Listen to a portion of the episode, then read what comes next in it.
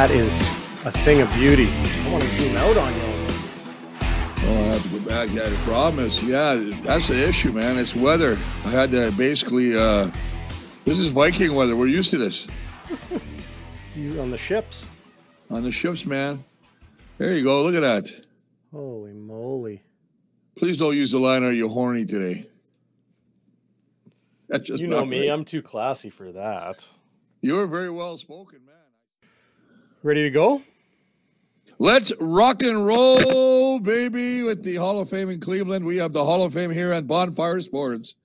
Hang on a second here. You keep moving. What's that? You keep moving on me. Well, of course I move. I'm not, you know, I'm not a statue man. Or would you like me to use some Gorilla Glue to hold me in place? Brought to you by. Brought to you by Gorilla Glue. Uh, so first things first, I don't know what's going on with the hat. What happened? And you and I both need beard trims, maybe a haircut. You know, the hat's a special hat. It's a nice hat. A friend of mine uh, brought it from Italy for me, so I told him I'd wear it. Uh, I, I did have my other hat on for you, just, just, and I'll do a quick rendition. As a Viking, oh, look at a bald head. Hey. One must look like a Viking. And I was out there shoveling snow at this today, just to let the neighbors know, don't mess with me. you shoveled in that. Yeah, I did. Nice. That's how you get attention. Oh, you got to do everything. You know, so you know what they say about us old linemen. We never get talked about, so you got to do something to get talked about. you get talked about at the buffet. Oh, see, that's the oldest joke in the world. Everybody know, says that. Well, watch this guy. He's probably going to go four times. Or else when you're at a wedding, they go, uh, table seven, and I get up and they go, hey, leave some for the rest of Oh, us, yeah. okay? I'm like, are you kidding me? People don't understand. I eat like a parrot, just small. I don't eat a lot. Now, Cracker. the cold beverages, if I'm in front of the line, then you got to worry because the beverages and me are friends. Me Yeah. and food, I can give or take it. See, I would ensure you bought your social tickets before Yeah. I ordered the beer.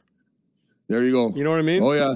Yeah. Yeah. Well, I mean, I definitely earned some today shoveling the snow. I mean, that was a heck of a snowfall we You're got. telling me, yeah. which makes me think, boy, I tell you what, just think about this. In a couple weeks, we got the Western Final, December 5th here in Winnipeg. Yeah. And I love it when it gets a little crazy and the weather's crazy. I mean, uh, I think it's going to be a fantastic day, but let's not worry about that right now. Let's worry about the Montreal Alouettes and their chance to rebound against a revamped Bomber team today, eh? They got, yes. wow, what a talk. A lot of changes, Darren. A lot of changes, a, completely new look Winnipeg Blue Bombers. Adam Bighill and Willie Jefferson will remain on defense, but lots of changes there.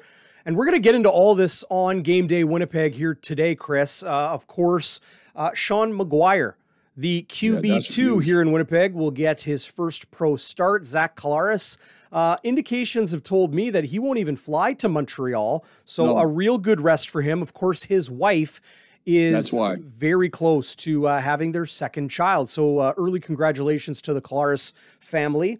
Uh, Amen. Jermarcus Hardrick comes back. That's good news. Uh, all of this information you can find on the ticker below. Um, so three games he's been out with a hip injury. He comes back. Stanley Bryant is on the roster. Chris, will he play? Will he be the game day scratch? Will they give Drew Richmond an opportunity? We'll talk about that a little bit later as well. And all of this rest versus rust and this unique circumstance the Winnipeg Blue Bombers have this year in clinching the West so early and having these final three games of the regular season with no meaningfulness in the standings. Of course, Montreal today and then uh, the Calgary Stampeders in Cowtown uh, to wrap the regular season next week. Uh, and of course, the snow falls, so it is award season. We'll go through our CFL, well, Winnipeg Blue Bombers, of course, team awards ballot. That comes first before we get into division and then league all stars. So we'll touch on those uh, in the coming weeks.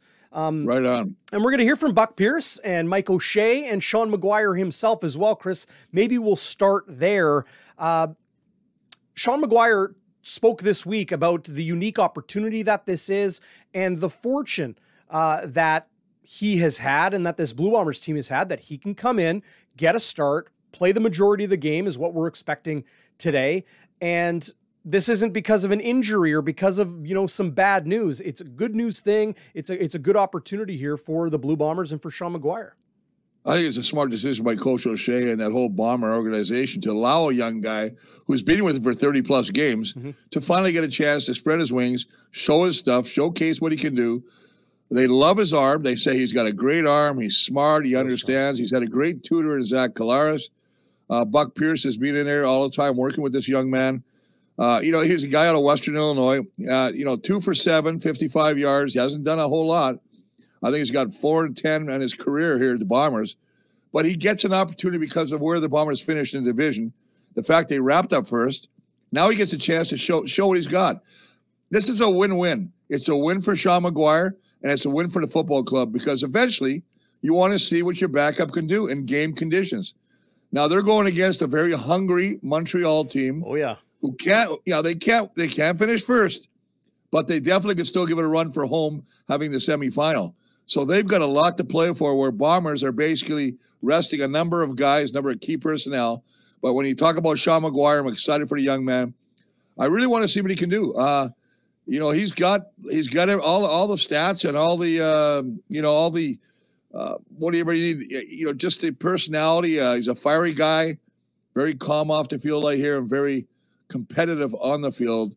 So let's see what he can do. Yeah, I could be mistaken, but Western Illinois is where he came yep, from. I don't know a lot from, about. Uh, I know I'm not mistaken about that, but I, if I'm not mistaken, I don't know any other CFL players that have come out of Western Illinois. The Leathernecks, one of my favorite NCAA nicknames, um, but uh, opportunity for Sean McGuire yeah. in this second to last or penultimate game of the regular season for the Blue Bombers. How different might this offense look? Is this a good opportunity for the Blue Bombers to maybe try some different things, uh, explore with their quarterback? Or, Chris, should they stick to what the offense you know, core principles and allow Sean McGuire to do those things that he has been studying and practicing on the practice field, in the meeting rooms, in the film room. Now he gets to do it with live bullets uh, on Saturday.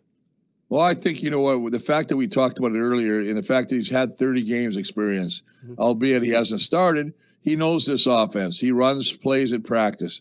He's got an opportunity to showcase. No, if this is a guy that had a week of practice, absolutely they shorten the playbook. I don't believe they'll do anything different because he's going to be running the same offense that Zach Collaros runs, that Buck Pierce calls. Uh, he's got, you know, he's got all his receivers. That's another nice thing. The fact that he's got the relationship with ba- Bailey Wolitarsky. He's Drew Wolitarsky's roommate.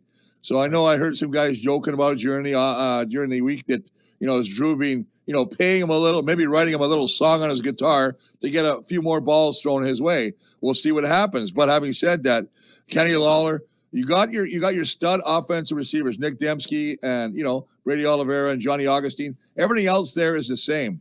So I think it were you know it just it bodes well from a young guy to come in and be able to just orchestrate this as if it was Zach there.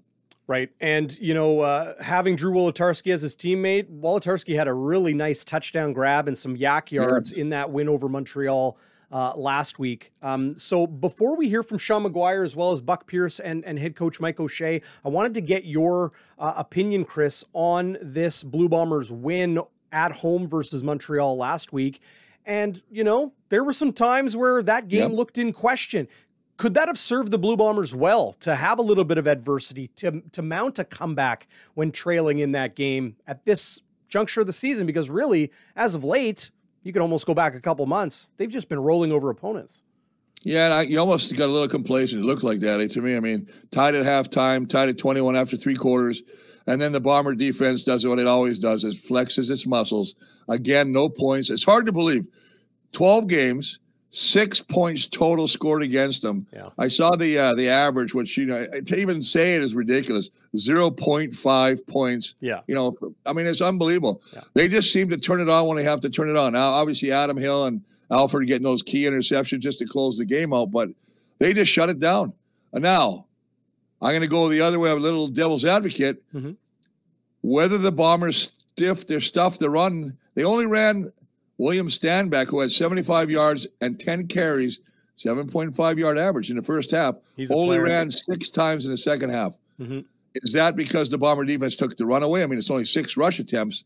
Or is it they just decided to let, you know, Trevor Harris try and put the ball in the air and see if they can make something? Because they're not from behind. This is a situation where they were tied. They, yeah. There was no panic scenario. So that's that's what I guess Khari Jones, the head coach and offense coordinator, will have to answer. Well, if you read between the lines, no team in the CFL has either chosen to run or run effectively against this Blue Bombers defense. So put two and two together and read between the lines there. They're doing something uh, to to absolutely shut down opposing uh, run attacks. But the run game for the Blue Bombers offense will be an important one uh, in this game, Chris. Let, us hear from uh, Sean McGuire, who touches on this opportunity as well as what he's learned from Zach Collaros.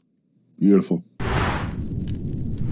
If we just stick to our process, stick what we do, I stick to my process and what I do. And again, I have closely followed Zach this year, and, and I know I'll still continue to talk to him throughout this week and try to stick to what we do. And uh, I think if we do that, I think we'll be more than okay. You know, me and Zach have talked a lot. Me and Zach are real close. And like I said, we do a lot of things together, both on and off the field, similar wise to our process. And, um, you know, each each week he, he kind of says, he's like, you know what my process is. And, and, obviously he's our starter. And I try to just closely follow in his footsteps. And he's such a great leader, someone I've learned, I can't even tell you how much I've learned from him this year. And even in a short stretch in, in 2019, when he came the last four games, you know, it's just, I can't explain how much I've learned from him and, and how great of a teammate and, and friend he is. So, you know, I'll continue to do do that throughout this week. I've said from the beginning, I, I love the way Zach plays. I think he does first what Zach's, you know, he's so special in, in how he sees the game. Every, every quarterback sees it differently. He's obviously played a long time and he's seen it all, but, uh, he's just so smart, such a good guy to pick his brain. Just, you know, we'll, we'll talk football, me, Zach and Drew, our other quarterback all the time, just talking concepts, what he likes and stuff. But, you know, I've always liked Zach's creativity, you know, his ability to do things when, when plays break down and get outside the pocket and improvise. And, and you, know, you know, I think we do have similarities in that regard. So, um, Zach, you know, is just such a good guy to learn from and love working with him. What do you want to accomplish this week? Get a win. However it looks, want to win the game. Don't care how it looks, honestly, I just want to win. It's a good answer. It sounds very Mike O'Shea and very Blue Bombers. Uh, do you want to throw the ball lots? Do you want to run the ball? Do you want to try some things you haven't been able to do the last couple years? Uh, you know, I think what I haven't been able to do is, is just get these reps in, in games. You know what I mean? So it's like I've had lots of lots of practice reps. Um, you know, I've seen a, a ton of, of, mental reps again, watching Zach and and uh, even in practice and the film study that we do. And now it's just the last thing that I haven't done, which is take some snaps and um, however that looks again is, you know, we're going to go out, we're going to look to execute one play at a time, and the end goal is to win. Does it start? Does it sort of feel surreal that you know this is a, start? Everyone's healthy, everyone you know is ready to go, but uh, you know you're getting the shoulder tap. Yeah, it's just it's again. I'm, I'm grateful for this opportunity.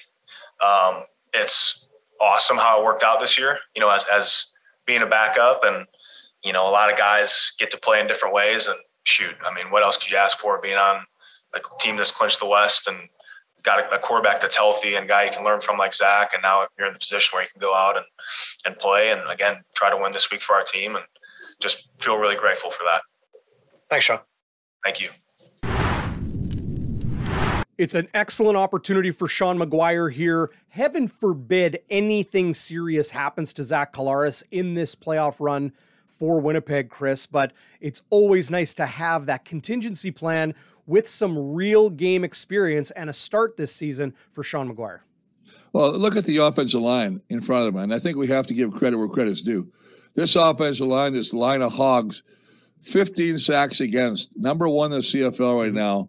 Uh, they're keeping the quarterback clean, and that's the biggest thing you can ask. Now, obviously, the question we haven't even touched it, but the question of this: Will the uh, newcomer Drew Richmond take the place at left tackle? He's he's he's on the roster to give Stanley Bryant a break, uh, and then obviously Patty Neufeld not making the trip because, of course, All Star. I believe he'll be an All Star. Uh, Jermarcus Hardrick uh, returns at right tackle, so uh, it's going to be key. And they've got a good offensive line. So this is another thing that bodes well for Sean McGuire.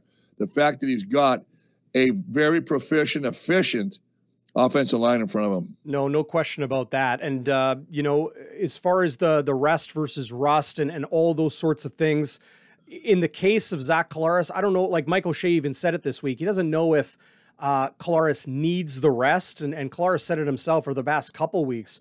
They, you know, he wants to play. All of these hmm. guys want to play, but do what's prudent, do what's smart, and as the Blue Bombers always do, do what's best for the team. And that's giving QB2 Sean McGuire and QB3 coming off the practice roster, Drew Brown out of Hawaii and Oklahoma State, an yeah. opportunity to be the backup, dress for the game, prepare like he's going to play. And, um, you know, who knows? We might even see a little bit of him. I personally think, Chris, it's Sean McGuire's game from the opening kickoff right to the final gun. Uh, let's hear from offensive coordinator Buck Pierce as well as head coach Mike O'Shea on their new starting quarterback. What do you like about this opportunity for Sean?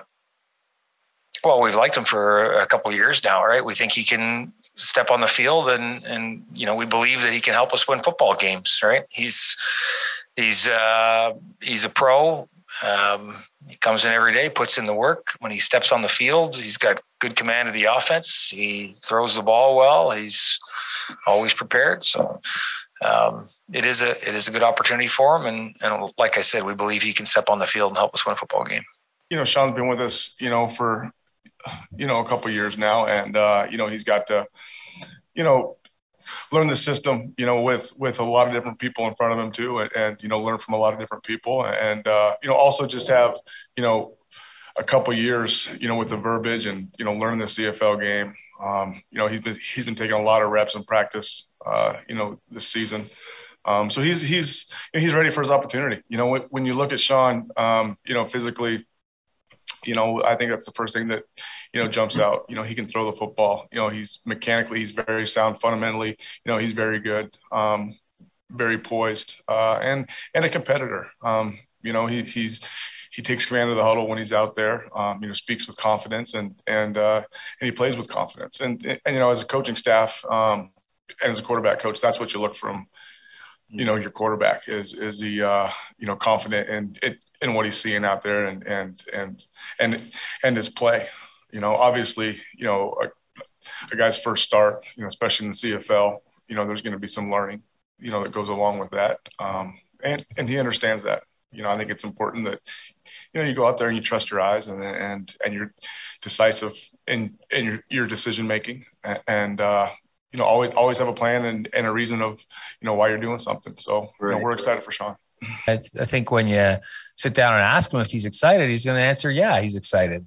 You know, but I believe he's especially at that position the number of games they've played, the number of times they've been in a in that leadership position of running a huddle and you know being largely responsible for controlling the football on every snap and therefore you know having a lot of the idea of a win or a loss pegged on them i think that's allowed you know it should allow pro quarterbacks to um you know sort of keep that emotion in check i'm sure he's very excited but I'm sure he's also, I know for a fact, he's also going about his business in a very workmanlike fashion, you know, and conducting his huddle in a very workmanlike fashion and with confidence and the understanding that he, he knows he can get the job done. So, uh, everything you described is probably everything he's feeling and could express, and it just comes out at different times. And I think it's inherent in the, in the position that he's able to do that, that he's able to show emotion in in in one aspect and and allow that to to you know be in his mind right then and there, but it's also the ability to switch it off and say, okay, here I'm going back to work right now. Opportunity knocks for Sean McGuire against the Montreal Alouettes in La Belle Province this weekend, Chris, and uh, it's going to be a fun one. And you know, I gotta give you kudos. You're wearing your beret uh, when uh, the Bombers are in Montreal. I know it's not really a beret, but it looks like one. No, but remember, I started my first, my career started as a number one draft pick out of the Montreal Alouettes for in 1981. So, mm-hmm. Uh, yeah, I'm not paying homage to him. Believe me, it's just one of those hats. I couldn't find my baseball hat, and it was either that or the Viking hat.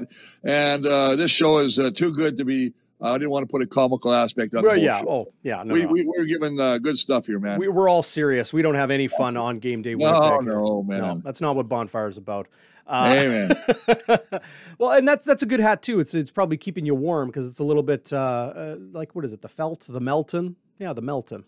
Yeah, yeah, it's nice. It's actually very comfortable on the head. Uh, yeah, you know, I'm a baseball hat. I always wear a hat. Listen, when you got a chrome dome, you don't have much hair now, or as we call follically challenged. You know, I like to have a hat on, so uh, it just makes me feel much more natural.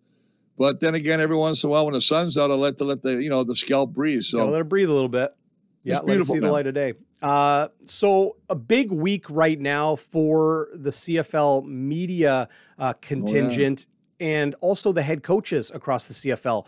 Uh, select individuals in all nine CFL markets got their ballot this week for the 2021 CFL awards, and it's three rounds of voting. So, first, team most outstanding players, then division all stars, then league all stars, um, and then we have the second round that goes towards um, you know West Division most outstanding, East Division, uh, and yeah. then ultimately the entire league. So obviously the Winnipeg Blue Bombers. Uh, I'm looking at my ballot right now, Chris, as uh, I've have the honor once again to vote uh, on these awards. Um, let's start with most outstanding rookie. And you could say it's maybe a two horse race here in Winnipeg, but on the real, one individual set himself apart.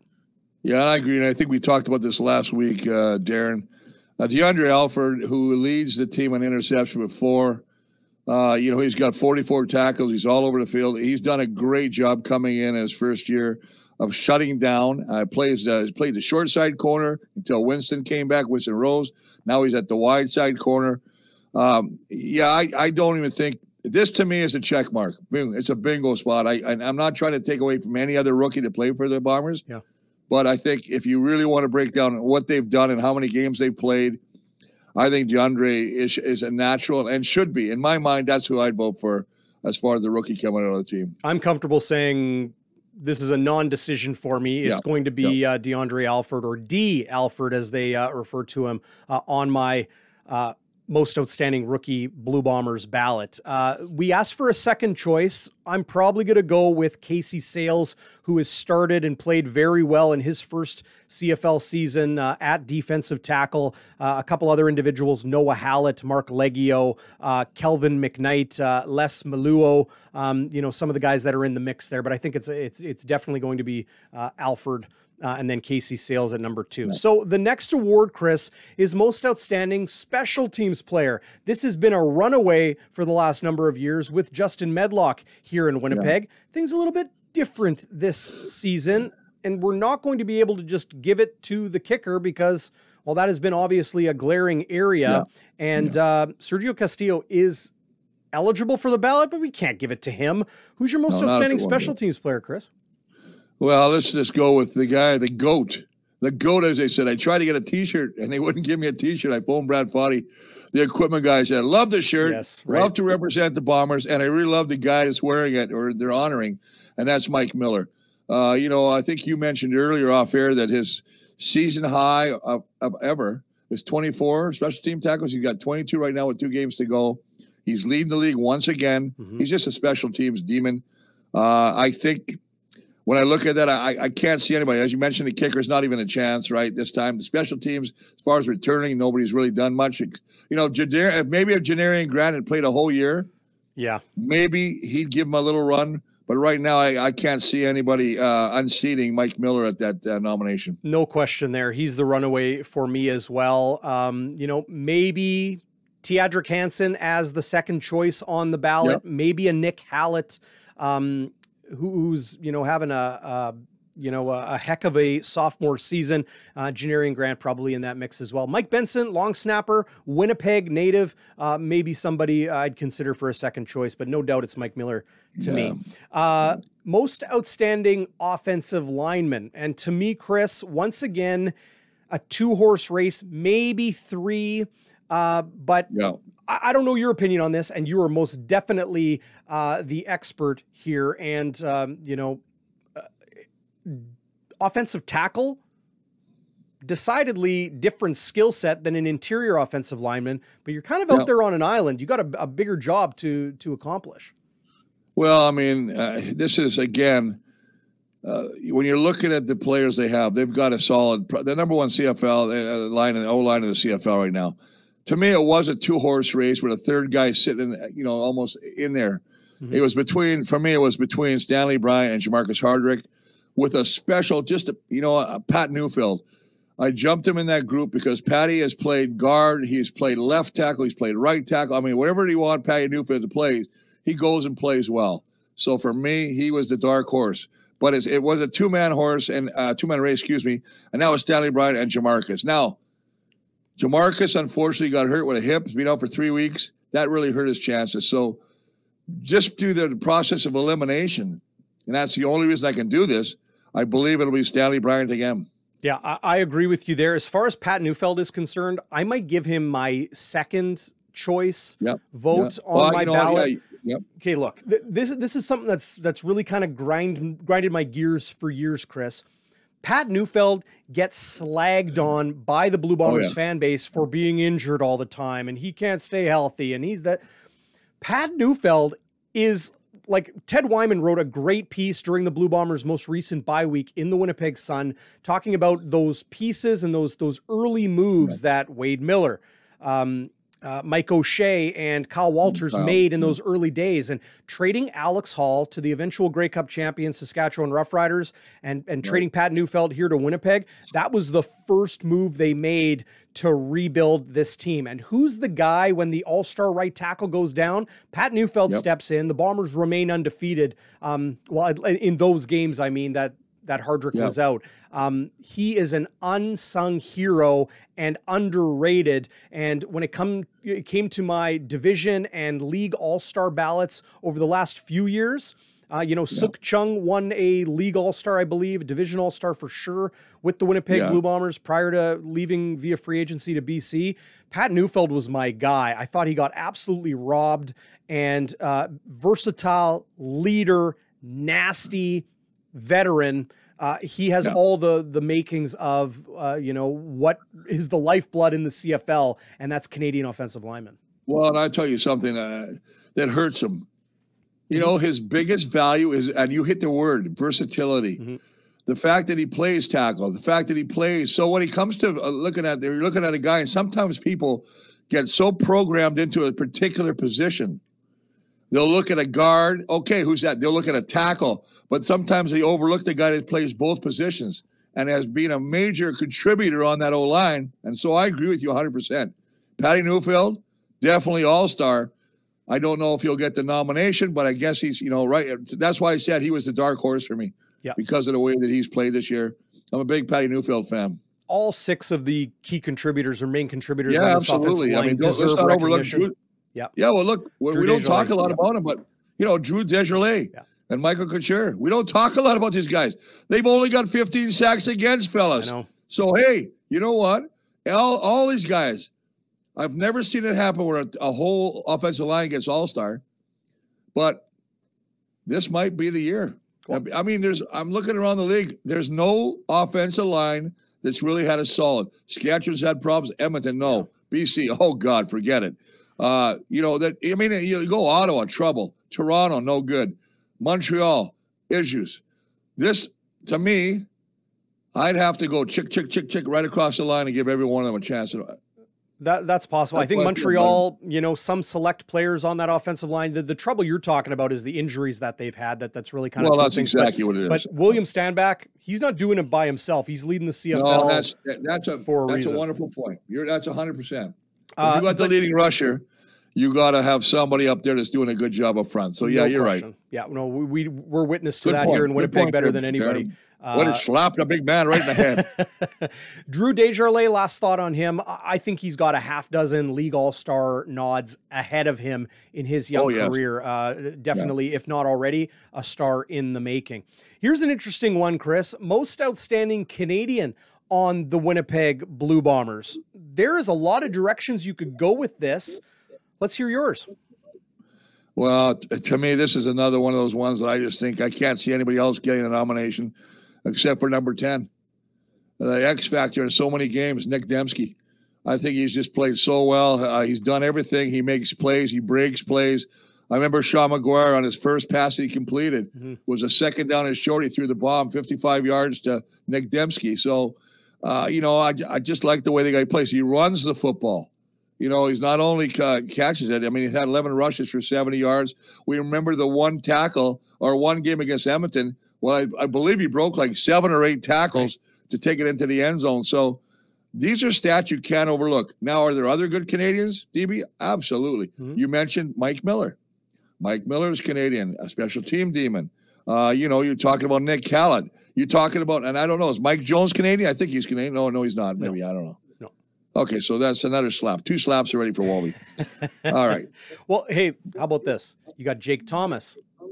You got Oh man, how could I overlook that guy? Yeah, uh, and and had a heck of a game against Montreal last week. Game Brady his career. Oliveira. Brady Oliveira. Now I know he hasn't been the starter all year, but uh, a Yeah, that's what hurt him. That'll hurt multi-time 100-yard rusher and and just a, a heck of a player uh, in his own right. We were talking about Patty Neufeld, maybe somebody worth considering for Actually, most that- Canadian. Yeah, yeah, that's Uh, not bad. Jonathan Kongbo, one of the Hallett brothers potentially, uh, Drew Desjardins, um, Michael Couture. Jesse Briggs is somebody that is a bit of an unheralded uh, demon on this yeah. team uh, on specials. And, and think of when the Blue Bombers were a little bit nicked up at weak side linebacker. Jesse Briggs Yeah. stepped in and well, nothing changed. That defense remained just as dominant as he always has been. When opposing offenses were really going after Jesse Briggs, he had and ha- is having uh, one heck of a season.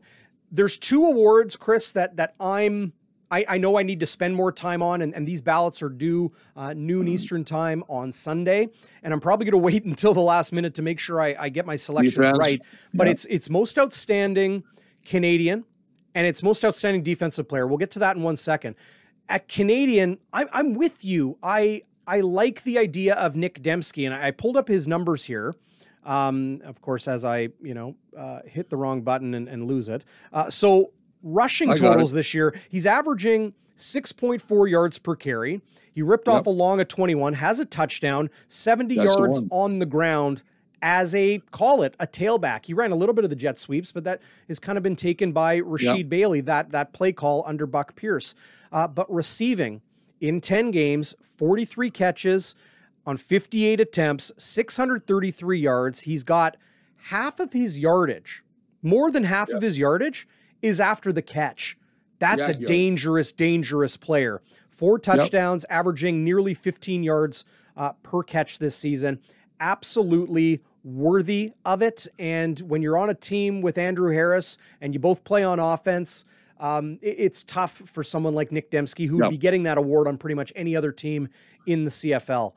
But I Career high. wonder, I wonder about Mike Miller and whether he should be, as he was in 2019, once again the Blue Bombers' most outstanding Canadian. He breaks the all-time special teams record. He has 24 No. special teams tackles in No. 11 games this year. He, he's No. it's through the roof. Listen, no, no. I mean, I like Mike Miller. Listen, he's done a great job. We we talked about his special teams demon, but you got a guy like Nick Dembski who's got a career high 633, four touchdowns, four catches over 30 plus yards. Mhm. He just gets it done, whether he's running the ball, whether he's catching the ball. And he's had those plays that I thought, like I mentioned, the 21 yard run against Edmonton when he broke a bunch of tackles, the big catch on second and short from Sean McGuire. I can go through it. He's got plays. He always seems to be the guy that gels or gets this offense going with a big Yeah. play. I mean, I could talk about Kenny Lawler all day, but Kenny Lawler's not in this conversation. Maybe he would have been if Zach, and I don't want to jump ahead of it, because Zach's MOP. There's no doubt. Sure. But if Zach wasn't the quarterback he was, maybe Kenny wouldn't have the numbers he has. But then Kenny, on any other team with the numbers he has, would be their, uh, you know, basically nomination. That's just the way I feel, buddy. No, you know what? You're you're you're convincing me a little bit. I'm going to think on this a little bit Come more, man. but uh, I don't think you could go wrong with either of those individuals. And uh, you know how much a fan uh, No, I I, am I Nick Dembski. And I used to do those votes. You do get a one and second, right? That's one right. and two. Yeah. So, So, I mean that there, you go. I mean uh, one and two. But then I, I I liked your other choice too. Uh, I liked the Patty Neufeld thing. I Mhm. like that. Yeah. I really do. Let's move on to uh, most outstanding defensive player, Chris, and Woo! maybe a three horse race for this one. You could almost even say four. Brandon Alexander. Wow, maybe the best safety in the league. He'll be a league all star, no doubt in my mind. Yeah. Jackson Jeffcoat, comparable numbers to Willie Jefferson, who is the most, maybe the most impactful player in the CFL. Here's the guy I think I'm going to vote for Adam Bighill. Yeah, Adams had a great year. Listen, he is the catalyst. He is the, you know, he is the, the listen, if you don't have a good middle linebacker, and I'm looking at Montreal, and they have a guy named Ahmad Thomas, middle linebacker. We ran the ball a lot. Didn't have a tackle last week. Mm-hmm. What does that say? When your middle linebacker is basically absent, yeah. AWOL on a team that runs the ball as much as the Bombers do, that's not a good sign. I've never you even heard of that guy. Conversely, I go to Adam Bighill, eight tackles last week. Season high. Season uh, interception, was... second of the year. He's got two forced fumbles. He's got a couple sacks. I agree with you. And then when you talk about the other two cats, Willie and Jackson. The Jets. Jackson's got nine sacks. Mm-hmm. He's got he leads the league of forced fumbles, right? I mean, he's got a bunch of tackles. Willie's got seven sacks. He's got 17 tackles, not a ton of tackles, but he comes up with those crazy big interception plays. We see one for a touchdown. Mm-hmm. Uh, and, of course, no, this is no disregard or disrespect to, uh, to number five, Willie. Jackson Jeffcoat has had a career year. I've been blowing the horn on this guy for a long time. Mm-hmm. I think this guy has had an exceptional year.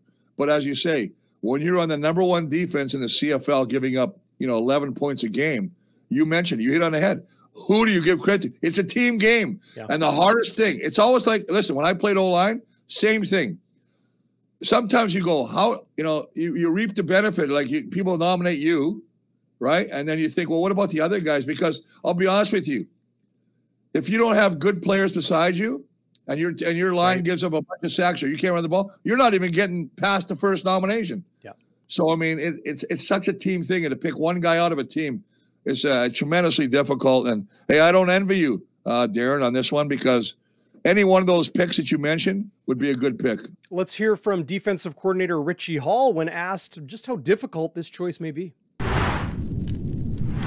Coach Hall, I'm not going to ask you to name your team's most outstanding defensive player. You can if you'd like, but uh, maybe I'll, I'll, I'll ask instead. Um, you know just how difficult you feel that decision will be for your head coach and, and for us members of the media that uh, have the honor of, of selecting those I, you know, I always say the players when they come to training camp, their job is to make our jobs as coaches hard. You know, so I think when you look at a number of players this year, they're making the powers to be, uh, whoever votes on those kinds of things hard, and, and that's what their job is. That means they've gone out there and they've done something. You know, and and at the end of the day, you know, as a football team, we've been able to reap the, the benefits because of their outstanding play. You know, so I'm happy for for for all of them, just because of the accomplishments that that we've been able to do as a team, and then they've been able to do as individuals. You know, so um, that you know that that's you guys' job. You know, I'm just happy that they went out there and they played well, and we've been able to stay healthy. Uh, are you happy that some individuals on your defense are getting recognition now league wide that maybe have been deserving but haven't had it the last couple years?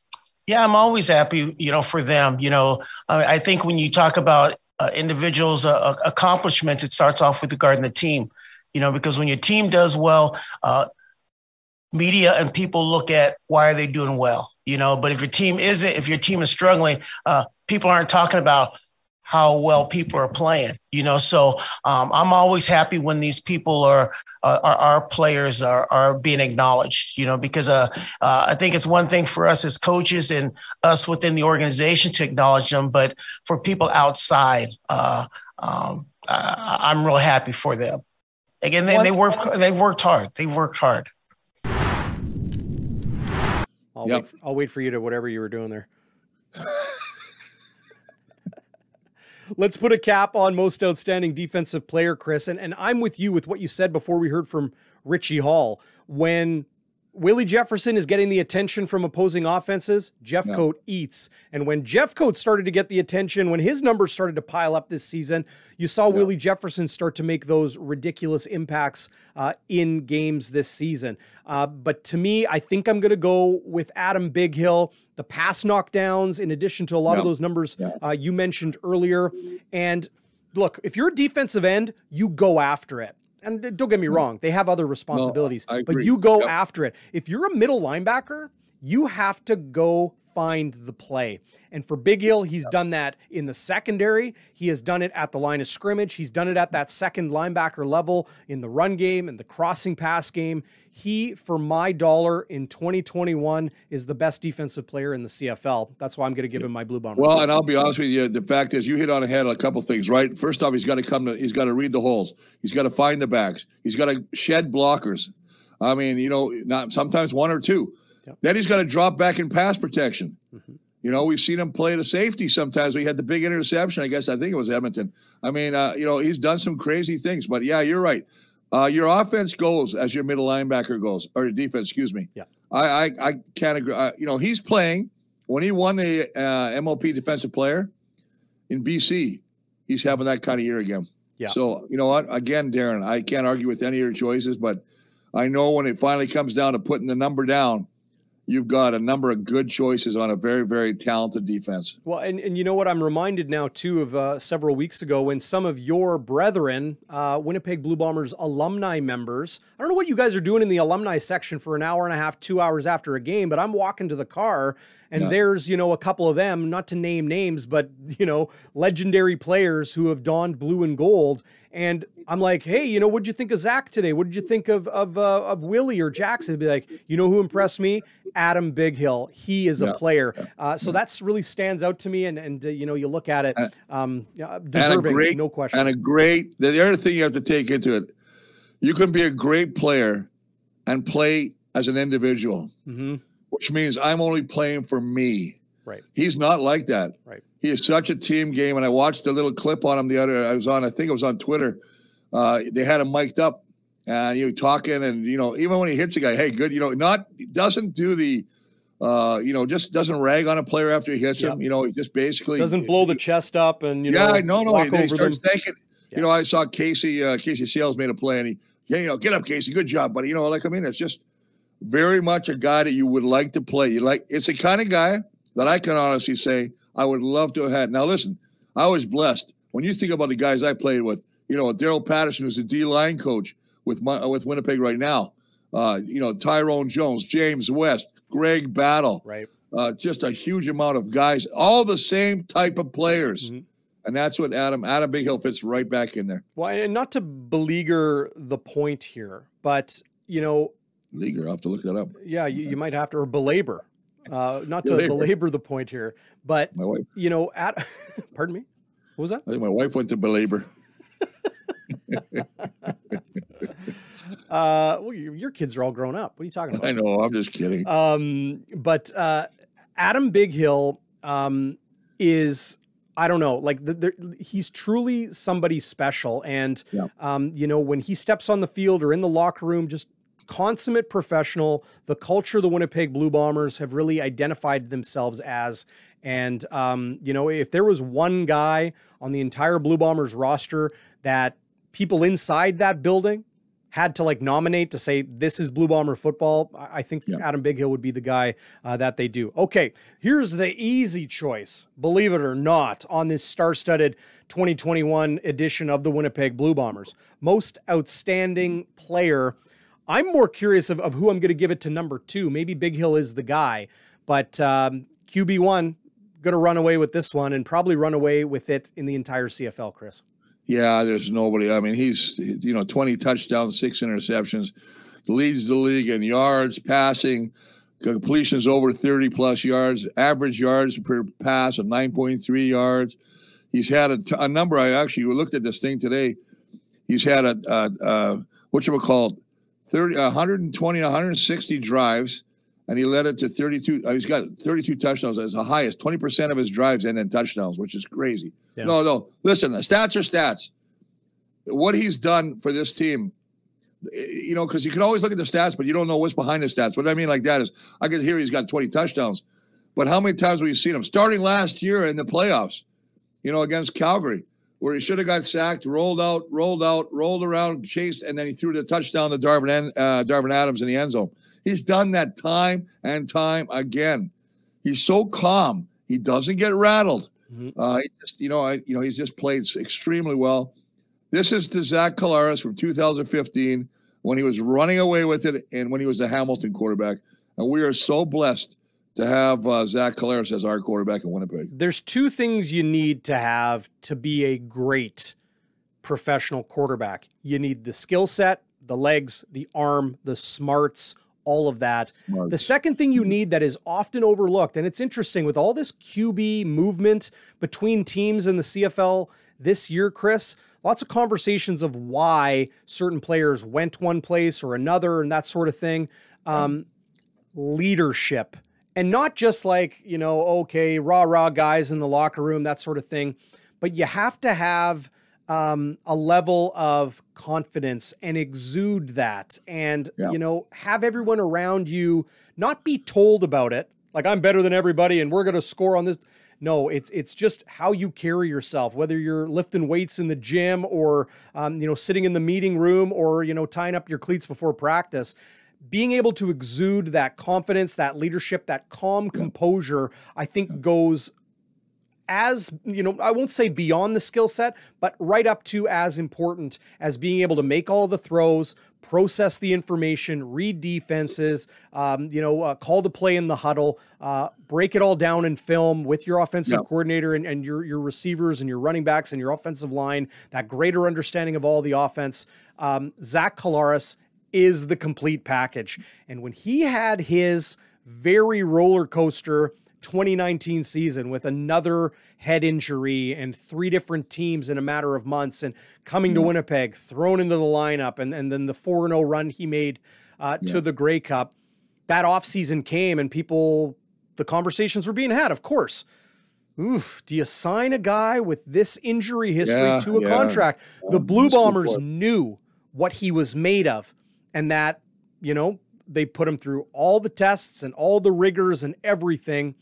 They signed Zach Collaros knowing that they have the offensive line and the offensive system to let him operate back there comfortably. He won't be running for his life. He's not going to be running, uh, you know, um, uh, quarterback keepers up the middle uh, and getting his block knocked off by a Hamilton Tiger Cat or something.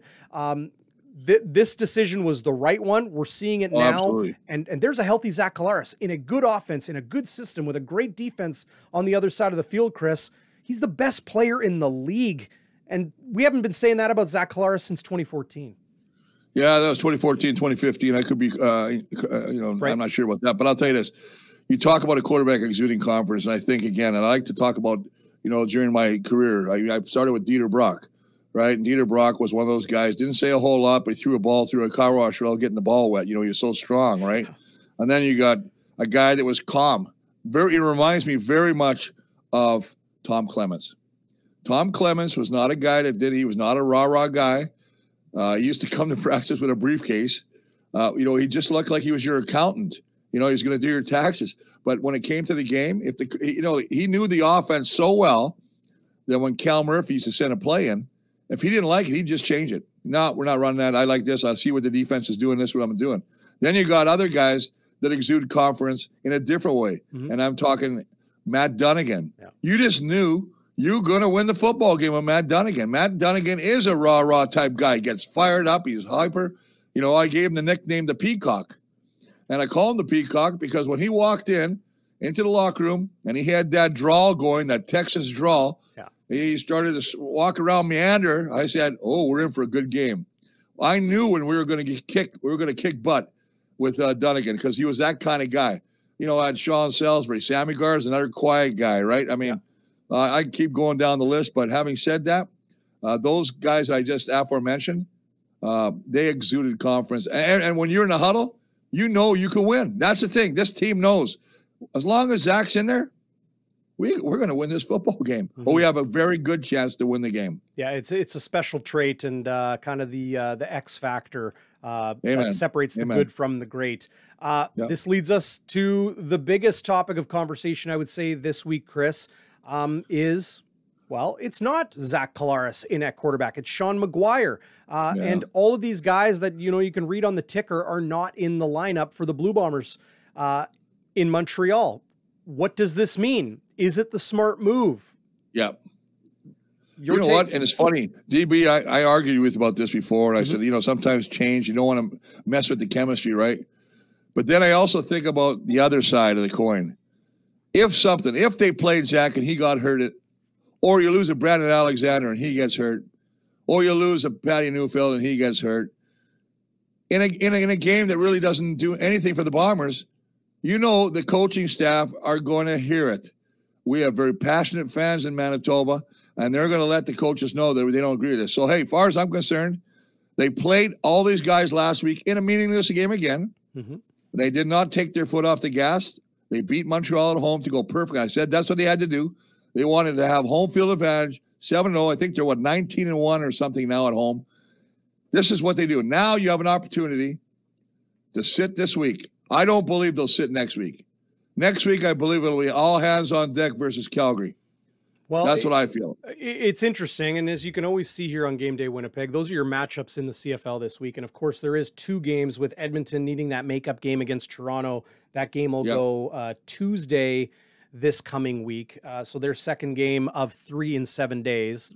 That's crazy. a whole nother uh, ball crazy. of wax. Uh, but um, Saskatchewan, Edmonton uh, is an important game for Saskatchewan to try to win that number two, number three in the West is still wide open. Um, Calgary's going to try to beat BC this week, but if Edmonton, or pardon me, if Saskatchewan wins, they clinch. They, they clinch. will clinch. So then that game yeah. could be a real dud in the final game of the season Absolutely. with nothing for Winnipeg to earn, nothing for Calgary to earn. You got to wonder who's going to yes. play in that game Great and how that game will be approached and what the weather will be like in Calgary as well. But um, for the Blue Bombers, Chris, uh, I think, you know, you talk about, um, you know, breaking off that momentum, changing the chemistry, mixing different ingredients in when things are going so well for you.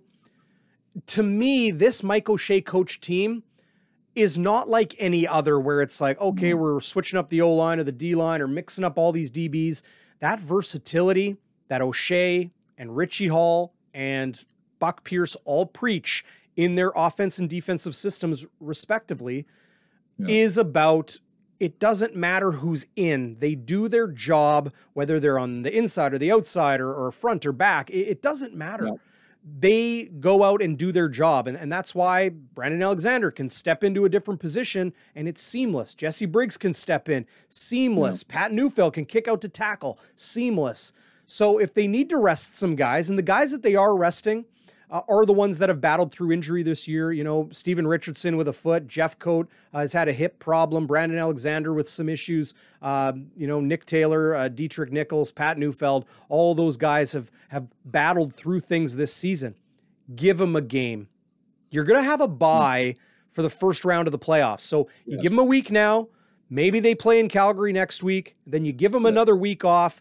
That's two out of three they get to rest their body is going to be in much, much better condition and, and closer to tip top shape than it would have been if they had to play through all this. These are the luxuries the you know the the best in the league have when the regular season comes to completion, Chris.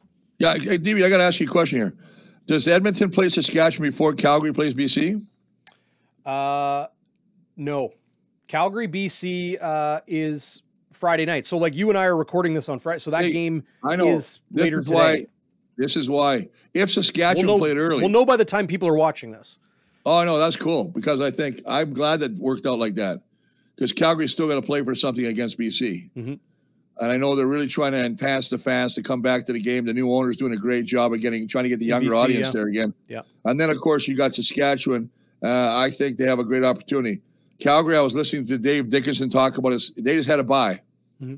And they, I know they signed Reggie Begelton, who's a great receiver. That's gonna he's yeah, back in the lineup. And they cut Josh Huff. He's an Argo now. Crazy. Yeah, well that yeah, but yeah, that was just a money for money thing. Uh, obviously they signed Begelton, but sure. uh, I listened to Dave Dickenson. He was not impressed with their first practice after, and he, you know, that's he's he's a coach that tells it like it is. Now these guys didn't look like they look like just came back from vacation, you know. So I mean, it's very interesting to see. This is not the the Stampeders have passed where they dominated. So it'll be very interesting to see what happens. And as you say, if Toronto beats Hamilton, and we'll find that out as this is thing, they clinch. Don't, right. So that's a big thing too. So so at seven and five and six and six, the Hamilton Tiger Cats and the Calgary Stampeders, Chris, to me, those are the most dangerous teams in the CFL right now. I understand they're floating around 500. Hamilton two games above. Calgary at six and coming six. into his own. Masoli's playing well for Hamilton, and you saw these Brandon two, Banks. These are the two teams that back. are going to. These are the two teams that are going to upset somebody. Sorry to, to cut you off. No, no, that's that's fine. I think that's what we're doing. We're you know wrapping back and forth here. But I agree with you. When I saw Masoli the way he's played for the last three or four weeks since he's come back, Mhm. and then I watched uh, uh, you know Brandon Banks finally come out of his little slump. Mhm. A nice long touchdown pass. Uh, Saskatchewan, they've got all the makings. I think they picked up the one kid, uh, fourteen, uh, Duke Williams. Right. Has really done a nice job for him, of being a little bit of a deep threat. They got Shaq healthy again. Right. They got the kid that I still think I said this last week, Schaffer-Baker. Yeah, he's going to be the one that's going to go against Nick Dembski, I think, for Canadian. Um, I don't think they're as good of offensive line, though. That's the thing. I think that this is a thing that if I had to put an X factor on the Bombers, it's our strength on our offense and defensive line, Mhm. And our linebacker, and our safety, and the whole the whole damn defense. There you go. I, I think Saskatchewan has an opportunity to be in Winnipeg on December 5th. Oh, It's I love that. likely that. they'll host the West Division semifinal against Calgary, uh, and we'll know more uh, in the coming days. Yeah. But um, to me, Saskatchewan is kind of flattening. Calgary is Yeah. rising, and Winnipeg's coasting. So, And B, and Bo Levi's looking better too. yeah, He's And they got two the quarterbacks, like Chris. the they got two quarterbacks. Like if if Bo struggles like- or gets hurt, like Jake Maier's going to step in there and like he was breaking like records Mayer. for I- best first hey, listen, three starts. We beat them by what? career. We beat them 14 to 12. I think we beat them 14 12 here Yeah, at what home. was that score? That was a long, long field goal that they we had a procedure call and we kicked a longer field goal 18 to win the game by uh, Legio. It But seems like forever that- ago, August 29th. Remember Maier? Maier was 16 of his first 16. Yeah, I remember that. So I went, whoa, what's up? I don't know And what's up with these Calgary coming here. these Calgary Stampeder rookie quarterbacks. I don't know what if it's like in the IG Field visitors locker room. They have really good games. That was Bo Levi Mitchell's first game where he threw the lights out against the Blue Bombers, uh, you know, several Yeah, years ago. Um, Yeah, three touchdowns. Yeah. Well, Chris, we've gone pretty long on this show, but we cannot end Game Day Winnipeg without your keys to the game. Thank you, DB. And to all you guys that are following us on Bonfire Sports, love you all. Remember to ring the bell. What do you have to do? What's that? You ring the bell. What else? Give the thumbs up and subscribe. Thumbs up. Ask a question. We'll Tell your answer your friends. question. Oh yeah, We have a hit the of time. comments. Yes, hit the comments. I'm retired, so I got a lot of time to answer questions. Okay, offensively, you know this is going to be a huge key, and I say this all the time, but even more so this week. Protect the ball, make smart decisions, especially with a quarterback Sean McGuire getting his first ever start. And remember this: eighty percent chance of rain during the game, which is going to make for less than ideal conditions. Hopefully it's rain and not snow. Yeah, defense. Well, it's Montreal; they're not getting snow. Oh, I guess you're right. Defense, continue the domination, create turnovers for your offense, help your offense out, and special teams. You know what? Continue to win the field battle position. And it's the first time we're going to get to see a young little scat back in Shaq Cooper. Mhm. Let's see what the Shaq can do. Yeah, And that's it for me, boys, for my keys to the game. Love it. Chris, final word here. Uh, my exchange with Jermarcus Hardrick. I know you've seen this before, but uh, he talked about, I had to ask him about uh, you and Hardrick meeting each other recently. It was strange to see a guy who's in the Blue Bombers Ring of Honor, CFL Hall of Famer. He was excited to meet you. Uh, how does that make you feel? And, and what can you tell me about that exchange? Man, I didn't know that at all, man. I was I was a little nervous. I seen him, man. I was at my son's I was at my son's football game. He was there checking it out, and I saw him, I was a little nervous. And uh, that's one of the guys I look up to. I didn't know a lot about him. I got with the Bombers, and his name's everywhere. I started doing more Googles on him. Did a couple of events with him, and he's a legend here. I look up to him. I know I'd never get close to his spot or pass it. So I'm just chasing, man. I'm chasing to be the next Walby and um, trying to compete with Stan every day, man. It's just so much fun to have those guys that's in front of me and have something to, to reach for, man. I know you're making him proud. Thanks, Jermarcus. Thank you. Let me just finish up with that. Jermarcus Hardrick, to me, I would love to have played with this guy. Hmm. You know, the fact is, he's just pure energy. Uh, one of the nicest cats I've ever met. I don't know, like I said before, guys, I only met him the first, that was the first time I met him. Yeah. And the fact that he reached out, I mean, I was almost embarrassed. Like he's like, "Hey, can I get a picture with you?" I'm like, "No, man, that's okay, man. Uh, you know what? Uh, you know, you're a good guy." I mean, you introduced me to his whole family. I thought, just a class, class act, Mhm. and a very, very good football player. And for me, I'm a I'm a 63 guy, but I'm a 51.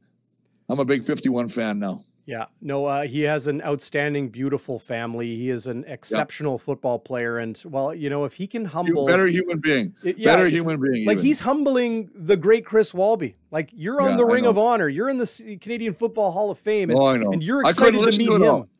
I couldn't. I, I couldn't listen to it all because I thought I was going to get diabetes from all the sugar. it was sweet. It was a too sweet, man. moment. It was too sweet, man. Well, Chris, uh, we'll uh, put a cap on it there and thank everybody for joining us here on Amen. Game Day Winnipeg. And I'll reiterate what Chris said ring the bell, subscribe, hit the thumbs up, and like the video. Helps us out so very much. We appreciate you watching.